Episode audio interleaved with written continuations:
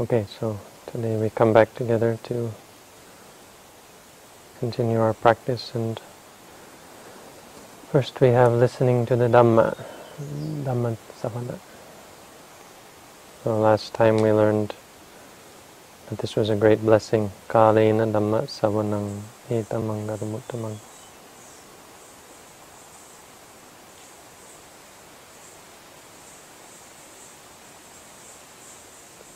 It's an interesting aspect of reality of, of our existence that words have such power, but they really do.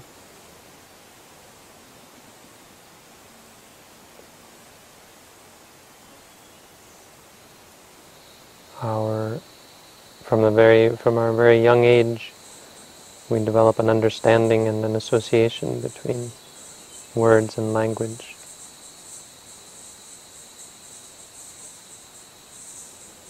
And so if, if someone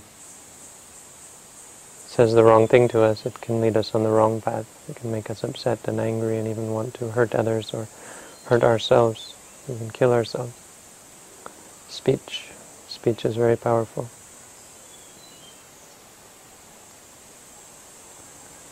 This has, has also to do with the the aspect of reality that is our, is our proliferation or our extrapolation of experience. Because when you think of it scientifically, words are only sound. Scientists know this, and science has taught us this. Uh, it's actually just sound actually doesn't exist. It's actually the air vibrating. No, no sound it's not like when I talk, sound goes to your ear. It doesn't actually. It's only the air being disrupted by vibrations.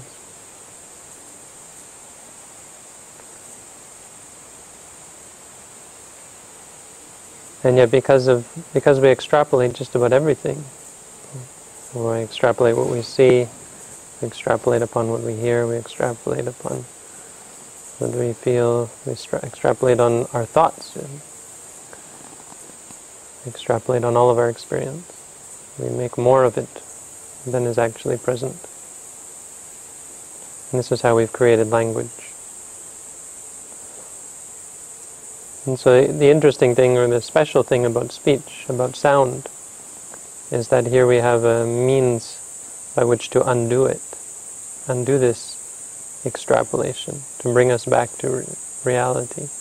This is the teaching. Sound, it's possible to use sound to teach someone. It's possible to use this extrapolation, to use language, to teach someone to let go of our attachments to things like language, to see through language. So we can use language, we can use sound as a means of helping people to understand that it's just sound. And so there's there was this one teacher in, in Thailand who was uh, would always tell his students when he began to teach the Dhamma that you really don't have to listen to what is being said if you can acknowledge the sound at your ear. Say to yourself, hearing, hearing, and see it just as sound that's arising and ceasing, then you've accomplished the goal of listening to the talk. We have these stories of animals becoming enlightened, uh, becoming uh, uh, pure in the mind, not enlightened, but gaining purity of mind through listening to the Dhamma, even though they didn't know what it was, because of the nature of the speech and the nature of the sound and how they extrapolated, how they conceived of the sound conceived of it as being harmonious, of, being melodious, of being peaceful, of being calming and soothing. And so they gained states of uh, concentration and were able to go to heaven after they after they passed away.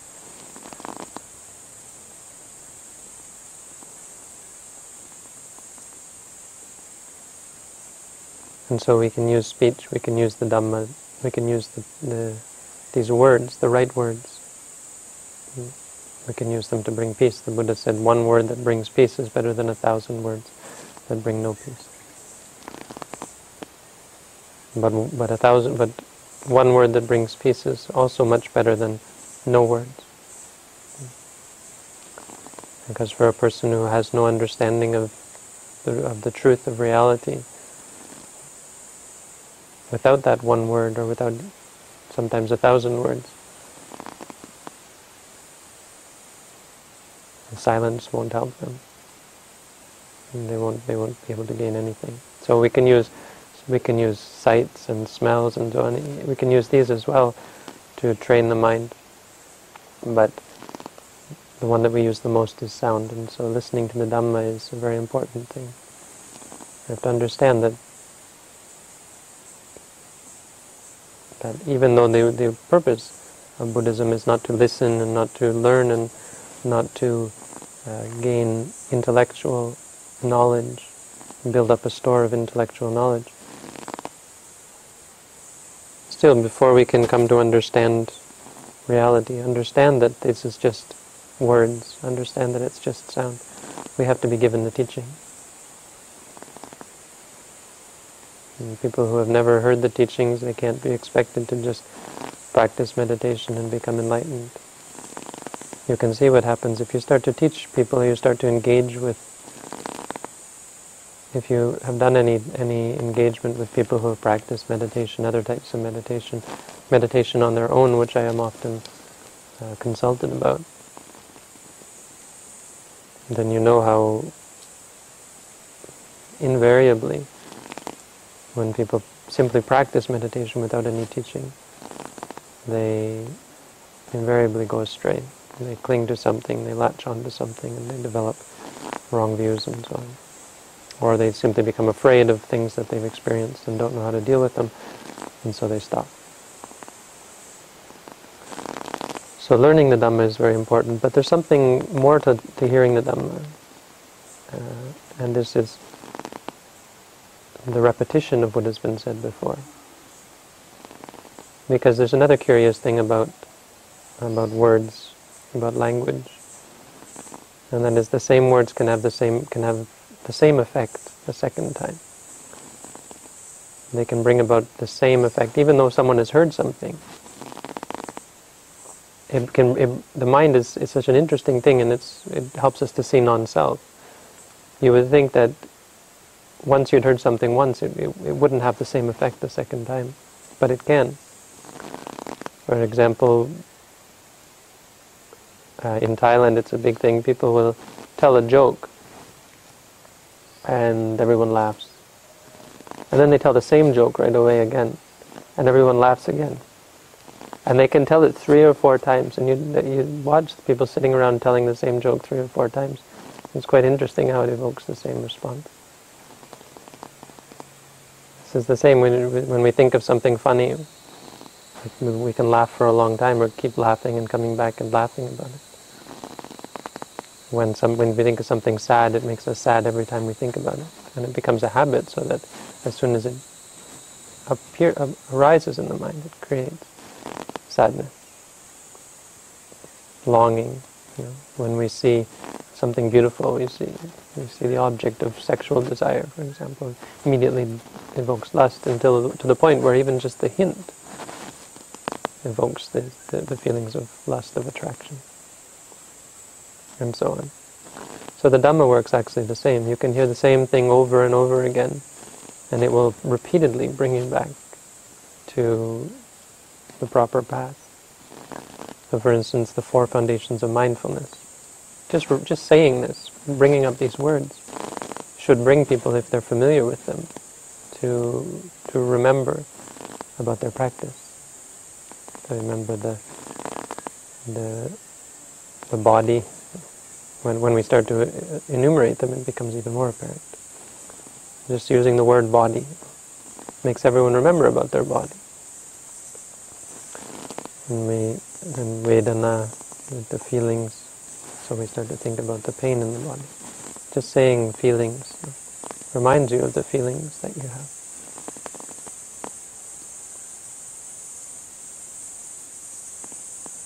And so sometimes when we read the Buddha's teaching, people are confused as to why the Buddha would repeat the same thing again and again. Often in a talk he would repeat the same thing first for the eye, then the ear, then the nose, and so on. Because this isn't an intellectual teaching. He's not just trying to give them information. He's teaching the Dhamma. He's teaching them how to see the Dhamma. Citta, when you think of the mind, thinking about past or future. Just hearing these things, Dhamma, when you think about liking, disliking, drowsiness, distraction, doubt, seeing, hearing, smelling, tasting, feeling, thinking. Just hearing about all of these things helps remind us where we are and what we're doing and brings us back to our investigation of reality. So this is in regards to hearing the Dhamma, and uh, in fact this isn't this isn't today's the topic of today's talk, but it's an interesting subject. What do we have to, today? We're going on with the Mangalas. I think this is well going on to the next next stanza, which goes Kantyeja sovajasata samananancha dasanang kalena dhamma sagacha eta mangalamuttamam. So we have four blessings today. Kanti, kanti means patience or forbearance. Sovajasata means being easy to talk to.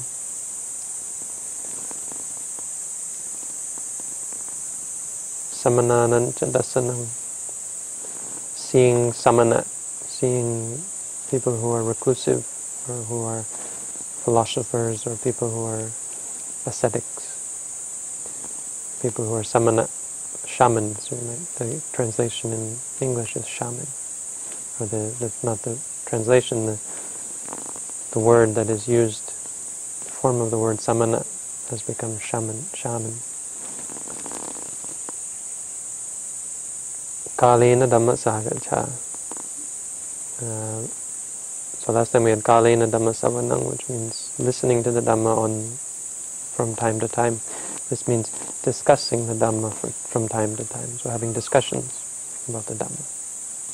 Eta Mangalam these are the the most special blessings. These are among the highest blessings in life. So this is what we're talking about today. Number one, kanti. Kanti is one of the most important qualities. So much so that when the Buddha taught what he later called the, the Ovada Patimokkha, he started with, with this kanti, kanti paramang tapo titika. Patience is the highest form of austerity. It's really the most important. We have to understand what, what kanti means, what patience really means. Patience is on many levels. There's the level of being patient in terms of forbearing with something. When there's something that you dislike, you grit and bear it. Buck up. Grit your teeth when there's something that we want, we we we can't get it. We, we stop ourselves from going after it, so we repress the desires. Um, patience in the form of repression is one type of patience. So most people would understand patience. But the higher level of patience that we're trying to develop here is the ability to see things clearly while they exist, to live with things clearly as they exist. Because gritting and bear isn't really patience, it's actually diverting the mind, bringing about some sort of pain in the mind or some sort of uh, aversion in the mind. And so you're not actually patient with the object at all, you're avoiding the object. You're finding some way to avoid the, the object. When it's something good, you find some way to stop yourself from wanting it. When there's something bad, you stop yourself from getting angry about it. Repress the feeling. The Buddha actually recommended this. If there's nothing else to do, he said, well, that's, that's a good stopgap measure. It's better than going off and chasing after things, but it doesn't last. It's only the last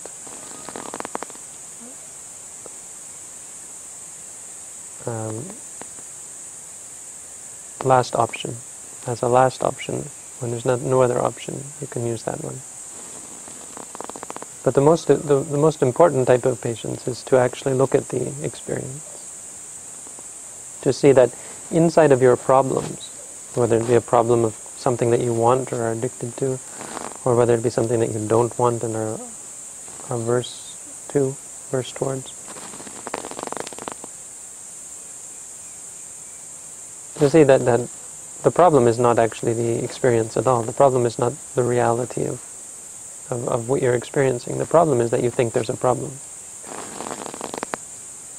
The problem is that you're trying to find a solution.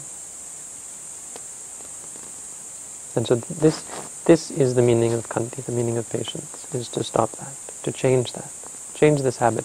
Not to change the habits of liking and disliking, but to change the delusion that says it's an entity, it's a problem. In our lives we meet with, even as mon in monastic life, we meet with many problems, meet with many issues. We'll find ourselves getting angry, we'll find ourselves greedy and wanting things, we'll find ourselves depressed, we'll find ourselves overwhelmed, worried, scared, and so on. None of these are really a big problem. They are obviously a problem, they're, they're, they're a cause for suffering. But the biggest problem is delusion.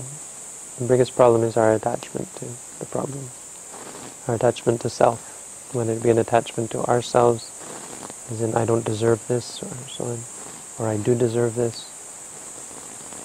uh, or an attachment to the object, as in this object is my mine, this problem is mine, I have a problem, or whether it be our attachment to, I got an email today from, from letter from someone today who suffers from depression and the person was was explaining to me how how how awful things are uh, in their life and so they have this depression. And they were explaining that the, the reason they have the depression is because they require they have the need for a meaningful life meaningful career they feel like life is meaningless now, that they aren't able to achieve their what is meaningful. And so I would say that the former is not really the problem. The problem is this trying to find meaning in life. Trying to cling, or not trying, but clinging to some goal as having some meaning. And so trying to strive to achieve it. This is delusion the idea that somehow something's going to satisfy you. So patience is really really associated with wisdom. Patience is focusing on the object as it is, which is really the, the opposite of what we would normally advise, what, what, what people would normally advise others, or, or how we would normally try to deal with the situation. Normally, it's the last thing we want to do. When you're in pain, the answer is to find some way to be without pain, because you have pain, you have a problem. When you have depression, the last thing you want to do is to be depressed. No? It's a problem. You have to fix it. But it's only when you see that it's a problem that that is really a problem. When you see that your life is not meaningful, when you see that your life is not you're attached to it, and you, you, you proliferate on it. The truth is that the depression itself can't do anything. The uh, anger can't do anything to it. Lust can't do anything to it. These things cannot do anything. All they can do is create suffering in your mind. That's what they're doing. It's only when you decide that they have some meaning, you, you cling to them with delusion, and make a decision to act upon them, that they really and truly cause, a prob cause problems.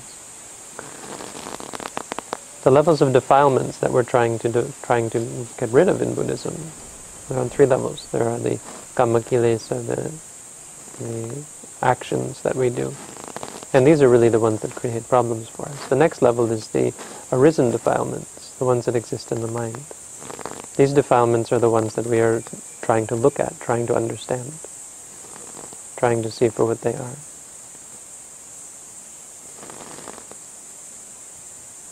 And once we see them for what they are, the, the underlying defilements, the ones that are the delusion ones that, that have the tendency or uh, are the impetus for the arising of defilements. These are the ones that we want to eradicate. Once we see clearly the experience for what it is, we see the feeling, or we see the objects for what they are, we see the feelings for what they are, we see the attachments for what they are, the likes and the dislikes for what they are. We will see the suffering caused by them. So we actually, the point is to look at the experience. If if some defilement arises in your mind, it means that you don't understand the experience. It means that you don't see things as they are. A person will never would never do something that they knew was against their best interests. This is an interesting uh, fact of, of, of reality. We postulate that there is it is possible to know something. You know, if it's it's possible to truly know something from your experience if it's possible to truly know something, then when a person knows that something is against their best interests, when the mind is clearly aware of that, the conclusion is that you would never do such a thing. So when we give rise to liking, disliking, anger and greed, it's because we don't understand that they're bad for us. If you say to yourself, bad, bad, bad. And if you avoid the object, you'll never come to understand it. If you never come to understand it, you'll never really know that it's bad for you. The truth of the experience is that you don't know that it's bad for you. If you did, you wouldn't have done it. You wouldn't have got greedy. You wouldn't want something. If you knew that wanting was truly bad for you, you wouldn't do it. So it's useless to say to yourself, no, no, it's bad for me, it's bad for me. Because you don't believe that. And saying it to yourself or reading it in books or thinking about it isn't going to give you the answer. It's only when you look and you see that the experience is a cause for suffering. So this is the core practice of the Buddha, to see things as they are. Once you see things as they are, it's impossible that you should give rise to greed or anger based on those experiences. Once you uproot delusion, once you uproot ignorance, you can never give rise to to greed, anger, or delusion. You can never give rise to partiality or projection.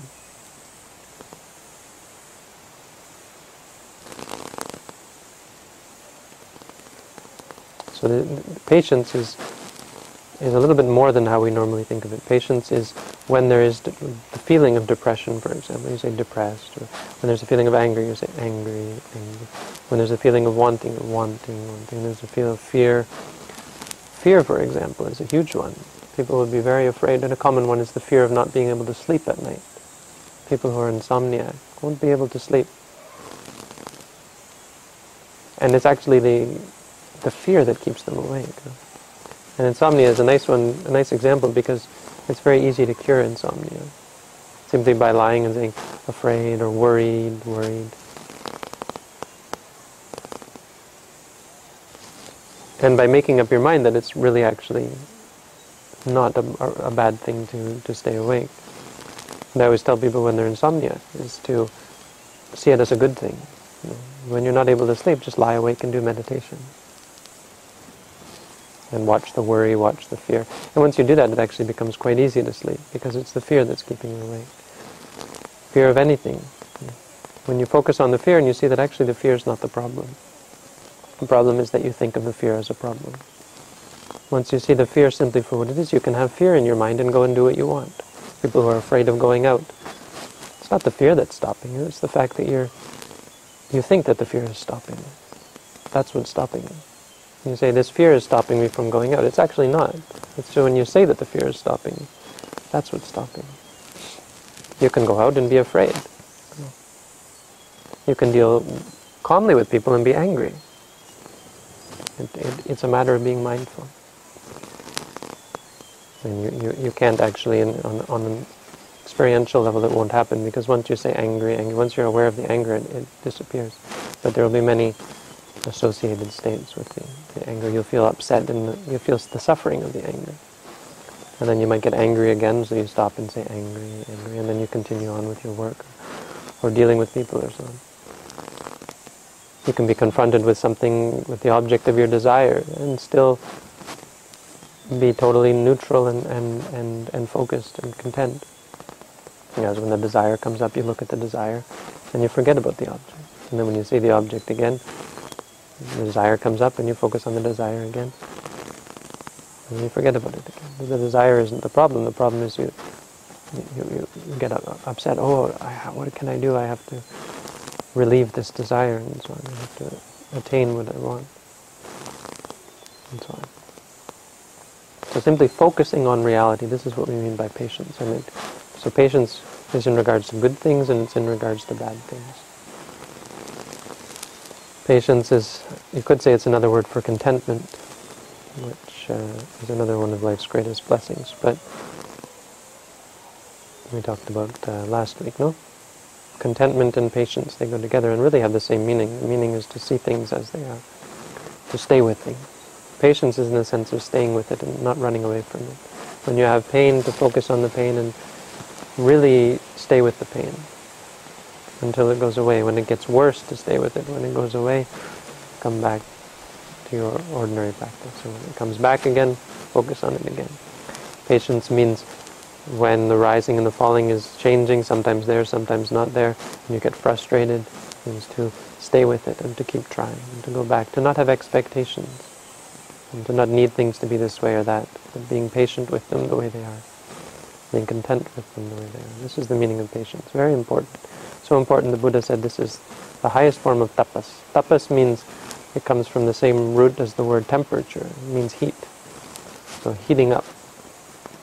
When you develop patience, this is the, the feeling that you get when you're being patient, when you have great pain, for example. Many meditators, when they have great pain and they're really practicing correctly, they'll find their whole body starts to shake and they, they, they can even go into convulsions through their patience. You know, it, it, it, tortures you.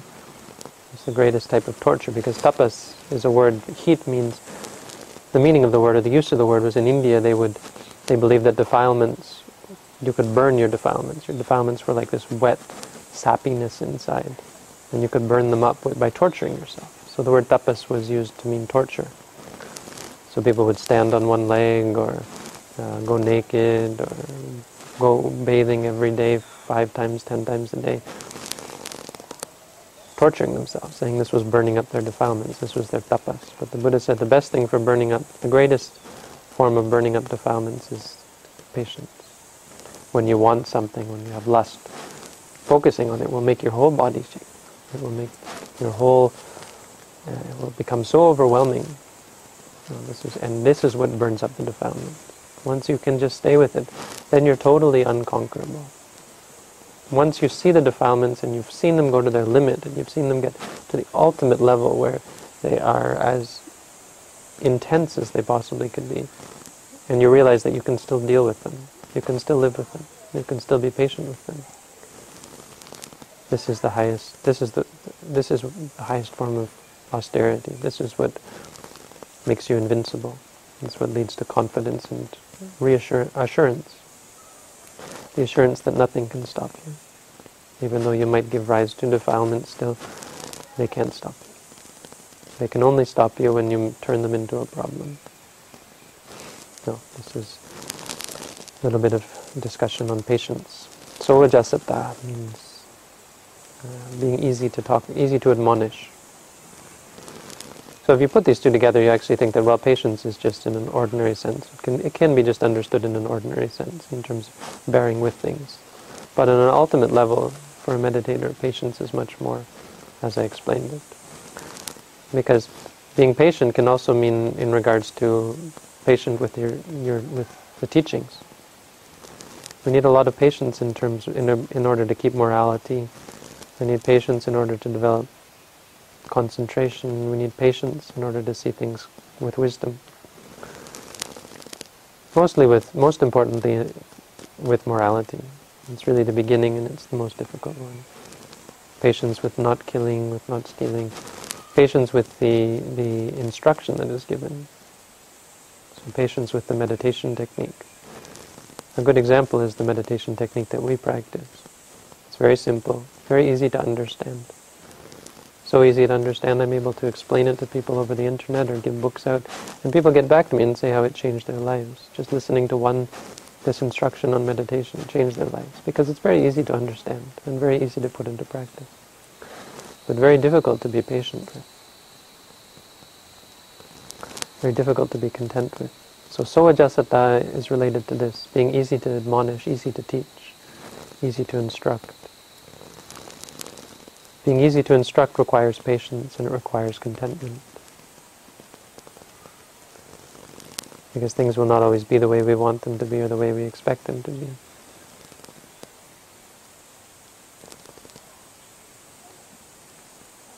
There was once a, a, a monk was the absolute opposite of this. I think I've told this story before. A monk from from, England,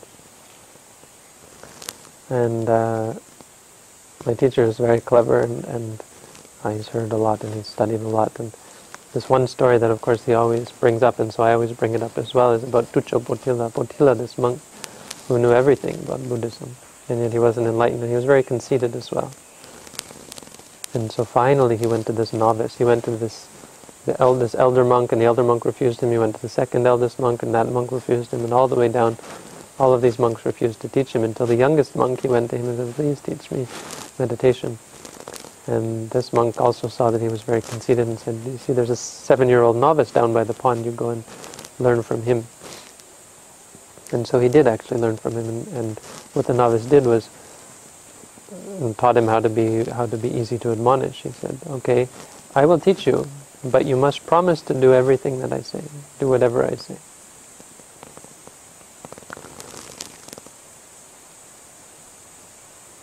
And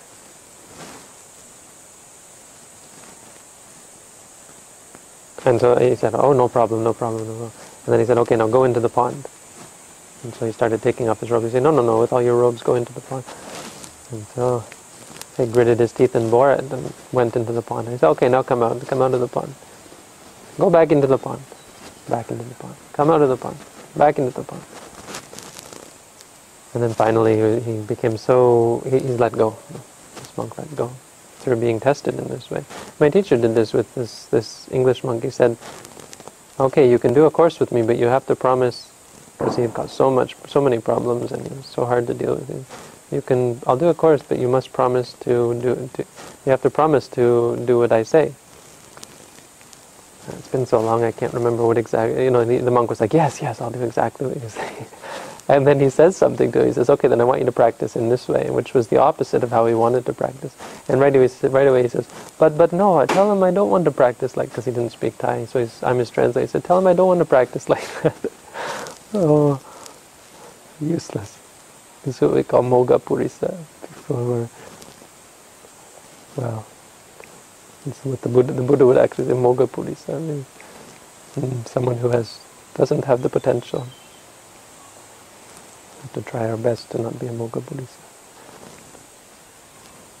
But it's, uh, it's a very important thing to be, because it does help to remove conceit. To be, to have to do things the way you don't want and to be challenged. And, to uh, to listen to the teaching. I've been in that position as well. And my teacher has tried to make me do things this way and that way. I've seen uh, there was a monk once. I don't know how I've fared. It's hard to say about yourself, but there was one monk who uh, I heard the story. I wasn't there, but uh, Jan, our teacher, took him up to the top of this top of this mountain and no, in the middle of nowhere. And there was this rich monk, rich monk from Bangkok, who, a monk from a rich family and a very fairly high class family, one of Ajahn's great supporters. And uh, so he was given, he was always given fair, sort of favored in the monastery, and he had, he was able to get special food and. Uh, had a good room, and his room was had a microwave and so on, and all these things fridge and the computer. Well, he, he had he, he, was able to live live fairly well. And uh, so Ajahn brought, brought them to the top of this monastery, they followed after him to the top of this monastery, and Ajahn turned to him and said, okay, so I want you to stay here now. And, uh, and, and so he, you know, uh, you know, twisting and turning in his seat and in his mind, and he came up to Ajahn a little bit later, I guess, or I just heard about it later, so I don't know how it happened. Came up to Ajahn and he said, Ajahn wants me to stay here, right? Yes, yes, I want you to stay here. But I cannot stay here too, right? and, uh, you know, what's Jen? What's he going to say to that? Our teacher is, is quite, quite kind. You know? He doesn't want to create bad karma with you. What he's always said is, I don't want to create bad karma with people. So, you know, the, the monk came back with him. I heard about it because he came back and they were talking about it. but they were joking about it. This other monk was saying, man, I could never do that. You want me to stay here, right? Yes, yes, I want to stay here. But I don't have to stay here if I don't want, right? But I, I cannot stay here if I, if I want, right? The inability to follow very difficult. No? It's very difficult to follow because we have ideas about how things should be. We have ideas of the right way. It doesn't mean it's wrong, really. It doesn't mean that this monk was wrong. But it was an, it's an interesting. I mean, it, it's actually obvious in that case. I mean, it would have been great if that great for that monk, but we get stuck in a in a rut of the way things we think things want to be. I'm the same when I go to other monasteries. I don't want to follow after their ways, so I leave because I have my own ideas of the way things can be. This is a big problem. We have to be very careful not to cling. Sovajasata means being easy to admonish, easy to teach. It's a very difficult one. The, the, the only time that I would say it's really, you know, really, really a, a danger, well, it's always a danger, but the, the time where we really have to worry about it and really have to look out for it is during the time when we're on course. When you're doing a meditation course, absolutely you have to in, entrust yourself to your teacher and to the Buddha. Normally, in Thailand, we would do a ceremony where you place yourself in the trust of, of the Buddha and the trust of your teacher. And actually, the wording is uh, Imahang Bhagava Attabhavang Tumha Kang Pariccajami. I give, I give up this being to you, to the to the Buddha and then first to the Buddha and then to the teacher. Imahang acharya. I relinquish this being to you. I, I give myself up to you. Put myself in your trust. And this is very important. The Visuddhimagga actually says that the, the, the only proper student to teach, or not the only, but a perfect student to teach is the one who's willing to die for their teacher.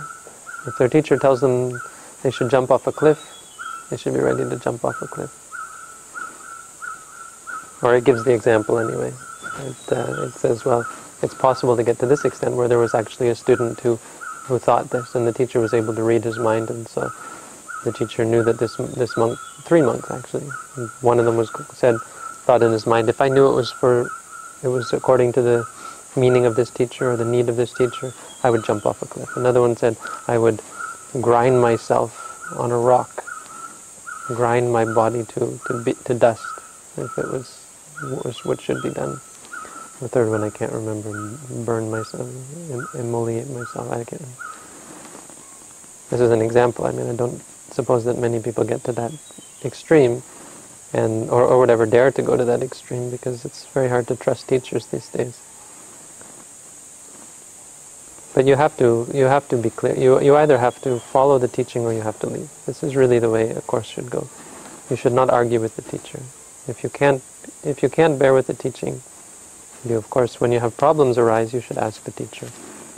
Tell them that you're having troubles and that you're not sure about this. And once you listen to the answer, you have to make a choice. Are you going to follow the teaching or are you going to leave? But you shouldn't argue with the teacher. This is very difficult, very quite a problem because that augments or reinforces the doubt and reinforces the uncertainty about the practice. Either you're certain about the practice and certain about the teacher, or you're not. And so you have to either give yourself up completely to the course and to the teacher, or else you have to uh, decide that you, you need to go somewhere else. And sometimes this requires contentment because not the practice is not always easy and the teacher is not always perfect. Even uh, in Chom Tong, it was very much the same. We had to put up with uh, the fact that Ajahn is very, our teacher is very tired most of the time. So sometimes the teaching would be not so, not totally coherent because he'd fall asleep on you or something. Sometimes I would be translating for someone. Ajahn says something, I turn and I translate it to the person. By the time I turn back, Ajahn is falling asleep. As he's very, you know, he's gotten old and he's quite tired because he works a lot. Uh, so this kind of we need this ability to put up with the teaching and to, to be content as well. And of course, as I said, this takes patience and it takes contentment. You have to be able to find contentment in the teaching. Many people are not able to be content with this teaching. They want more, you know, they want magical powers or they want deep spiritual attainments or so on. And so they miss the deepest spiritual attainment, which is Nibbana, which is freedom from all suffering. They're looking for some kind of calm or peace that is temporary, and then they miss the real true peace. So sovajasata samananancha dassanang seeing samana, seeing the samana. A samana is someone who has a peaceful mind. In an ultimate sense, a samana means someone who has a peaceful mind. And this is, of course, a great blessing. Su, uh, satmana, santimana, a, a mind that is at peace. This is, of course, the greatest blessing, to be around someone, to be near someone, to learn from someone. Even just to see someone who has a pure mind is enough. It's like language, no? Like Sariputta when he's, uh, when he saw Assaji walking in Pindapat. He saw Assaji was walking on alms round in the, in the city. Just seeing him was enough to, be, to make Upatissa a Buddhist was enough to make him come and learn from Assaji and, and, and eventually become enlightened and become the Buddha's chief disciple. Well, because he saw someone who was peaceful. Because when he saw Assaji, he said, that must be. Just not even talking to him, hearing what he had to say. Just watching the way he walked, the way he held his robes, the way he looked down at the ground. This is the greatest blessing. And this doesn't have to be a monk or a nun or a recluse of any sort. Seeing anybody with a peaceful mind is a great blessing. But on an ordinary level, there's something to be said as well as seeing, seeing, for example, seeing someone who's in robes, seeing someone who is an example, who is living a life that is a good example for us. And the best example, of course, is a monk. So even though a monk might be corrupt in mind, many people will be uh, will be encouraged to practice meditation by seeing such people. And of course, this is the problem, is that then they go to the monastery and they want to learn meditation, and they find that the monks are not practicing or teaching, and are, are, are engaged in even unwholesome behavior. But just seeing the, the, the example and realizing that such a thing is possible is very important. That's such something that we're lacking, of course, in, in most of the world. I'm not talking about even Buddhist monks, but we don't, we aren't, we don't ever have the chance to see people who have left the, the life, who are undertaken an alternative lifestyle. All we see every day are people who look and act and and and speak just like us and think just like us, who are engaged in worldly affairs, engaged in uh, jobs and study and marriage and uh, house household chores and so on, household affairs in buying things and consuming things and gossiping and fighting and idle chatter, who are engaged in the world, in society, in politics, and in uh, social activism and so on. So this is all we see, and this is what we, we develop our ideas of what are right and wrong on. Our ideas of what are right and wrong come from our parents, come from our society, come from our culture, and as a result they're generally flawed and they generally lead only to more and more of the same repetition and more and more building up and attachment, addiction, aversion, suffering. the ways of the world, is samsara, wandering on. Even when we have ways of good, doing good things, uh, it's only for the purpose of more, only for the purpose of getting more. We help people, so we think that we will be, we will become rich or powerful, or we will even go to heaven as a result. Not for letting go or giving up, because we don't have a good example. So when we're living in the world and we we're engaging with people who are in the world, and then suddenly you see a monk going on alms round, and you understand that this is someone who's not doing things the way you're doing, who has given up beautiful clothing, who has given up delicious food, who has given up um, a house, who has given up the comforts of life, who has given up the world, who doesn't know who doesn't engage in, in, in business, who doesn't engage in politics, who doesn't engage in cultural affairs, who doesn't engage in marriages and funerals and births and so on, who has left behind the world. And so all of this busyness that we have in our life, suddenly we see the way out. We see a way to drop it, to give it up. And so it can be a great blessing. Even just seeing someone who, best if, if they have a peaceful mind, but who, at least who has a peaceful life. Someone who has given up the world. It's a very useful thing, so it's something that uh, we should be happy about, that we here we are living with people and we're able to interact with people who have peaceful minds. It's easy to, to lose sight of that and to think that the monastery is full of craziness as well because there's lots of people coming and going and expressing their defilements and dealing with their defilements. But if you go and live in the world, you'll see how much more stressful it is out there. And you realize that even just living here in the monastery, being able to deal with on a daily basis people and, and activities that are, are for the purpose of leaving the world behind. This is a great blessing. Living out anywhere else in the world, we don't have this. We don't even have the memory or the remembrance, something to remind us of good things, of, of, of renunciation. So here we have at least the reminder all around us of the monastery, of the Buddha images, of the monastics, and all the activities, the chanting and so on. These are things that remind us and are a blessing for us and, and a blessing for other people as well. You, this is something that's easy to tell when you go walking through the village for alms, when you go walking anywhere for alms. What a change it brings over the village, how people suddenly they're, they're stopped, and they're stop thinking about the world and now every day they're thinking about uh, supporting the those who have left the world. And so more and more they will become, they will cultivate this and eventually come to the monastery, and often people do come to the monastery to practice meditation once they know that there are uh, people practicing and teaching meditation here. So this is Samanana Jadasanam. Kalena Dhammasakaccha. This is the final one. And this is different from listening to the Dhamma because here the, the student has a chance to talk or students have a chance to discuss amongst themselves. So discussing things, discussing the Dhamma, this is a great blessing. Not just listening to it, but actually having a chance to ask and interact and to discuss the teachings. The most obvious um, example is the reporting session, which we do here. We do in this tradition. Every day when a meditator comes here to practice, every day they are required to have a discussion with their teacher. Not just to listen to the Dhamma every, every day or every few days we have a, a, a talk, but on top of that they have to come and talk to us as well.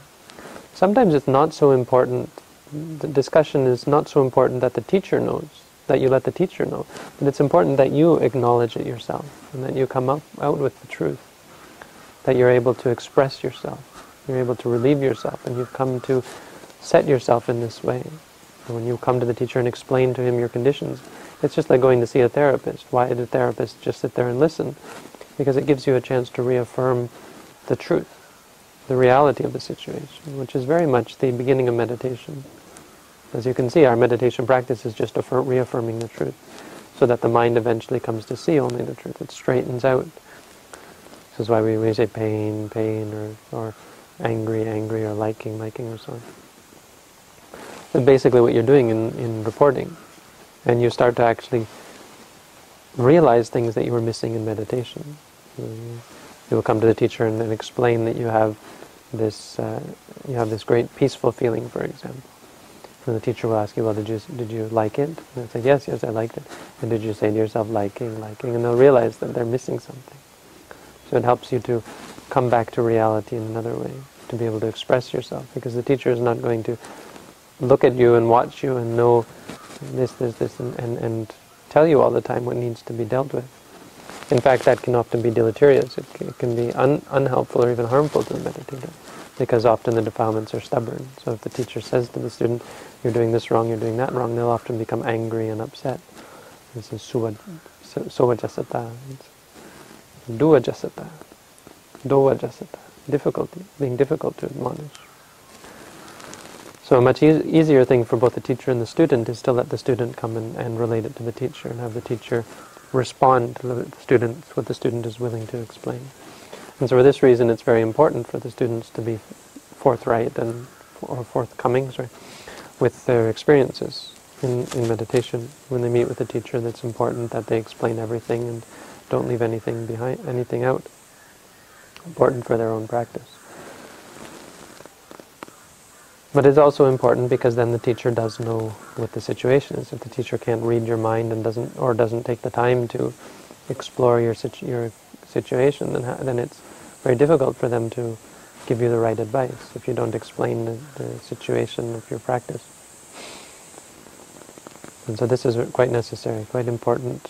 This is probably the most important example. And really it's the only one that we would allow for someone who's on a course. When people are doing courses here, we, you shouldn't expect that when you come here, we're going to let you sit around and talk to each other, even about the Dhamma. Because even talking about the Dhamma can be harmful. You're arguing about the Dhamma or debating about the Dhamma or conceiving or philosophizing about the Dhamma. This can also be harmful to your practice. What it means is really discussing your practice with your teacher and, and giving them the feedback that, uh, or, or, giving them the, the information that they can use to provide feedback on your condition. The only way they can provide that feedback is if you give it to them.